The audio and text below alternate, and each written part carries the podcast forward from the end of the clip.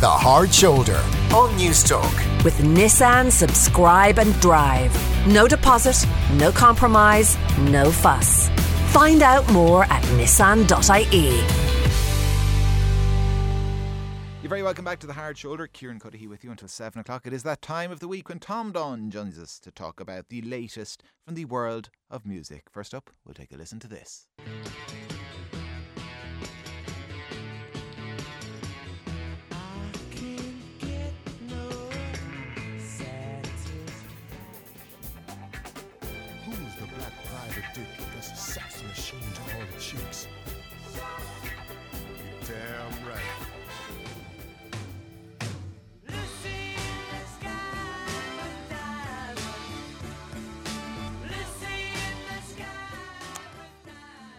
Tom, the Rolling Stones, the Beatles, Shaft, theme from Isaac Hayes. Why am I listening to all of that? Yeah, I was going to ask you that, and you know, I kind of assumed that you would be able to identify all three of them. So I'm sorry, but there's no actual bonus points for that. I'm afraid. Ah. I kind of, No, I, I was, I felt a little bit there, like you know that round in question of sport where they just play a clip and they have to answer questions afterwards. I'm like, Peter Beardsley took that shot. Yes. Uh, yeah. Maria Yeah, Sharapova. n- no preparation can can prepare you for this question. Are you ready now for your question? Have I your finger on the buzzer? I have. Okay. Can you now name the guitar effects pedal, pedals used in each of those tracks, which made the tracks so distinctive and famous? Can I name the pedal? Yeah. Um, Frank, Guitar effects pedals. uh, Tom and Jerry, Anne and Barry. Yeah. Am I? Th- the they're right all area? excellent names Yeah. for them. The Rolling Stones were making use of a fuzz tone guitar effects pedal. Fuzz that was the first real commercial use of the fuzz tone, which then went on to inspire many people, including, uh, of course, Jimmy, the wonderful Jimmy, and uh, where else am I going with this? yes, Shaft. that was, of course, and I know listeners were, were ringing in during it. That was the wah wah pedal. The wah wah It's called the pedal. wah wah pedal because Okay. it sounds like wow wow wow. It sounds like that, right? And then Lucy in the Sky with Diamonds is probably my favorite pedal because that's a flange pedal. So we were listening to a bit of flange during Right. Sky. So the fuzz tone, the wah wah, and the flange were the answer. flange. Oh yes. God, I wouldn't have Uh, got much well- points in University Challenge there now. It, well, n- not many people would.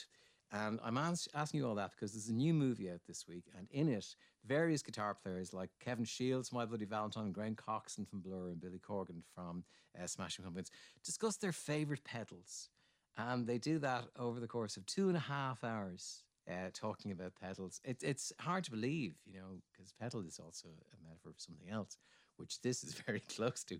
and um, what, what, the point they're trying to make is that an electric guitar is really just if you hear a normal electric guitar without a, a pedal, it just sounds like a loud acoustic. So it's the the effects pedals that make them sound interesting. So uh, they're talking about how it's made people like Jimi Hendrix, KT Tunstall, Ed Sheeran, they've all used them. How they've made them and driven their kind of sound forward. There's two very famous ones for us. U2's The Edge.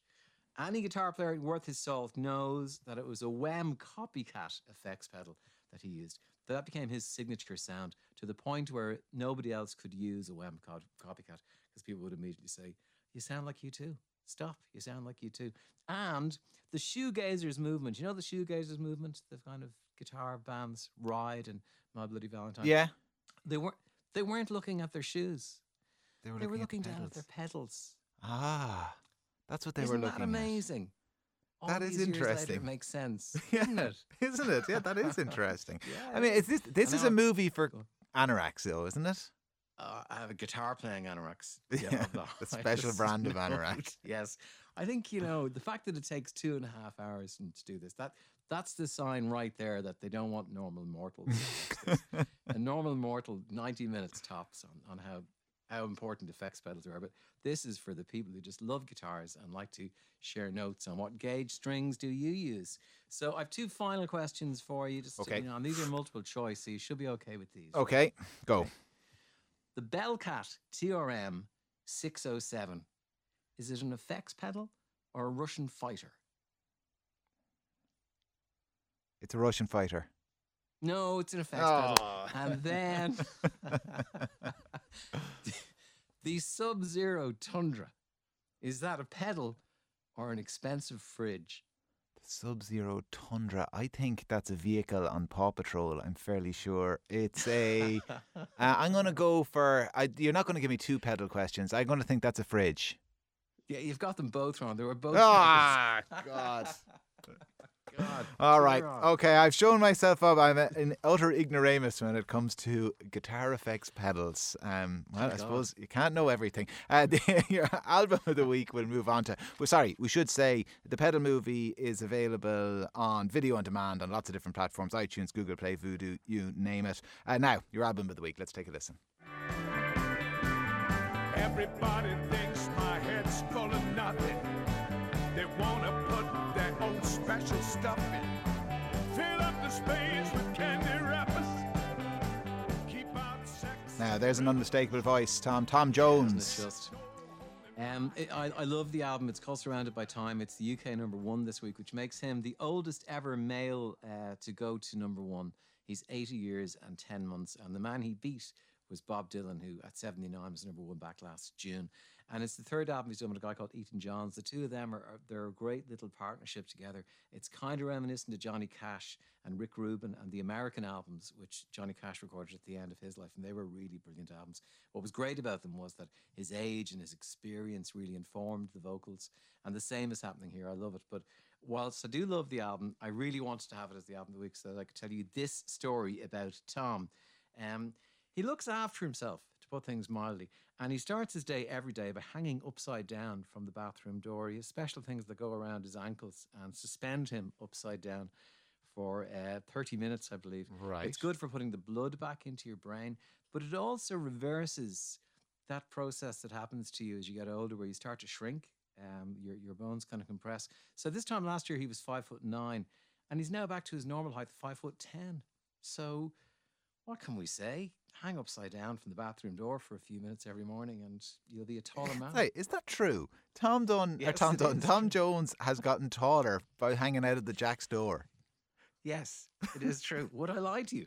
Yeah, I don't. Th- I don't Would think I you. come on here I don't think. I don't you? think you would. But then these stories are so outlandish, and even the stuff about the pedals that you could be lying to me, and I'd have no way of knowing. Um, all right. It's just okay. the music world is crazy, Kieran. That's all it is. It's It a is crazy world. absolutely crazy. Rock and roll. That's what you got to do, and hang out of your bathroom door for thirty minutes every morning, and you won't shrink. Uh, Tom Jones's new album, "Surrounded by Time," it's out now. It's number one in the UK, as Tom said. Uh, your gig of the week, Tom, uh, for uh, fans of Peaky Blinders, they're going to know this next one.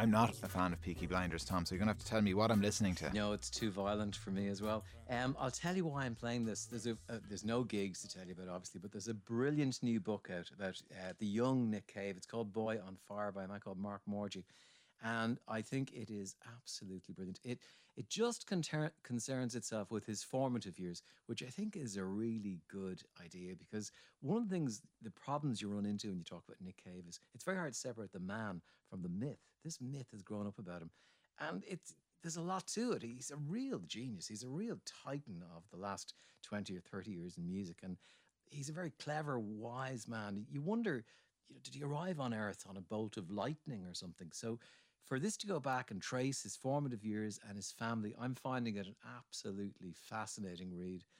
Little things like his granddad had his own radio show and used to tell ghost stories during the radio show. But also, he was of Prussian descent, uh, descent and his actual name is unpronounceable. But he is the one who, after World War II, adopted the name of Cave for the family, which was his mother's maiden name.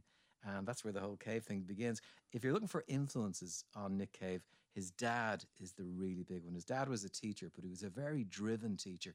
He went to an outback town in Australia and he set up an acting group, a drama group, and he was very well read. And he and Nick would bond over books. He gave a very young Nick Cave, he gave him Lolita to read, which might seem like a very strange thing to give your son.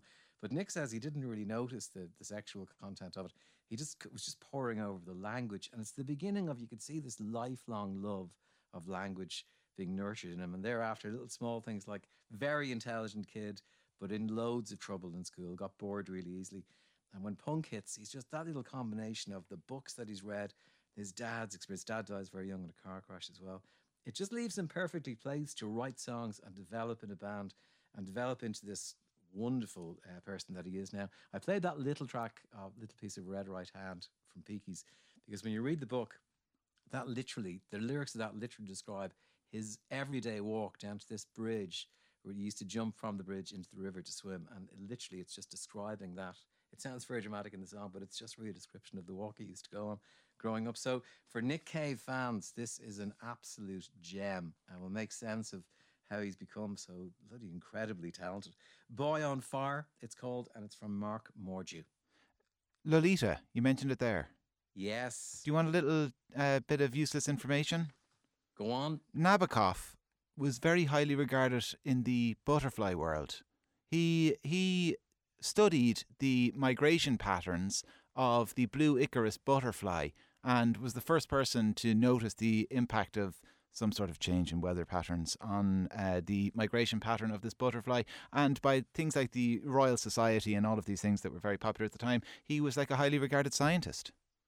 Well, you live and learn. There It's a two-way street today. I'm bringing guitar pedals, and Tom Jones is increasing height, and you have Nabokov's love of butterflies. This Yeah. is, you know, this is And I- Joe, conversation. uh, speaking of butterflies, then a bit of cross pollination. I actually know that because I read a book that Pat Kenny featured on his show by Carlo Rovelli. There are places in the world where rules are less important than kindness. Now, I recommend it since Yeah. uh, Tom is uh, recommending things. What is your tip of the week, Tom?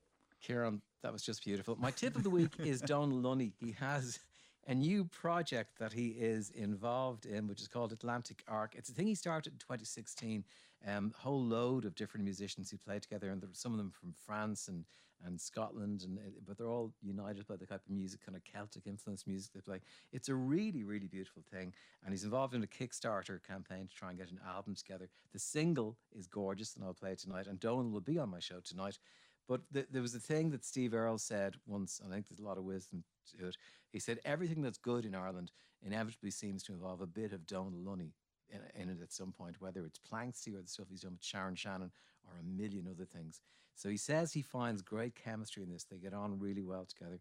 So if you want to contribute to getting the album off the ground, and they will do things for you in this Kickstarter world, such as possibly write a song for you. So say you had a loved one coming up to a significant birthday, you could get a song written for them, which I think would be a pretty impressive present. So Donal Lunny, go to Kickstarter, and Atlantic Arc is the name of the band. All right, there you go. That's the tip of the week. Tom, a pleasure as always. Thanks a million for all of that. Let's get the latest news headlines now on the hard shoulder. Here's Eamon.